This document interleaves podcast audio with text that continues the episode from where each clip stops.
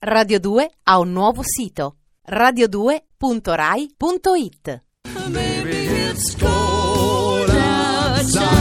Per noi bimbi di Viale Neri Babbo Natale arrivava prima.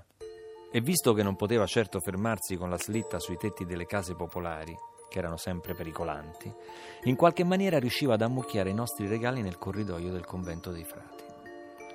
Babbo Natale per noi bimbi di Viale Neri arrivava il 23 dicembre. Non sapevamo come facesse a entrare nel convento, che non aveva camini, ma per qualche magia riusciva a trascinare tutti i regali dentro al corridoio e ad ammucchiarli contro una parete e scomparire senza farsi beccare dai frati. Ammiravo Babbo Natale per questo, ammiravo la sua invisibilità, ne ero anche un po' geloso, la mia invisibilità era del tipo a termine, potevo rimanere invisibile per alcuni mesi, poi magari qualcuno faceva sparire la bicicletta di qualche bambino ed ecco che gli adulti riuscivano improvvisamente a vedermi e venivano a chiedermi dove l'avessi messa.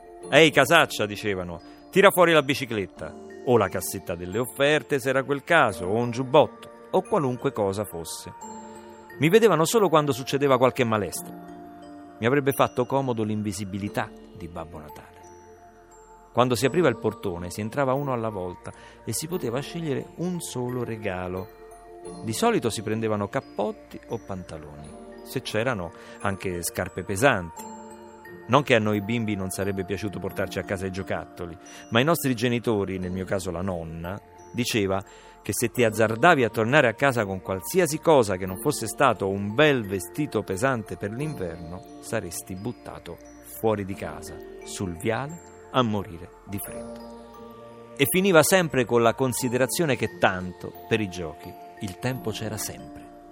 Cristiano Cavina, il Babbo Natale di Viale Neri, arriva prima.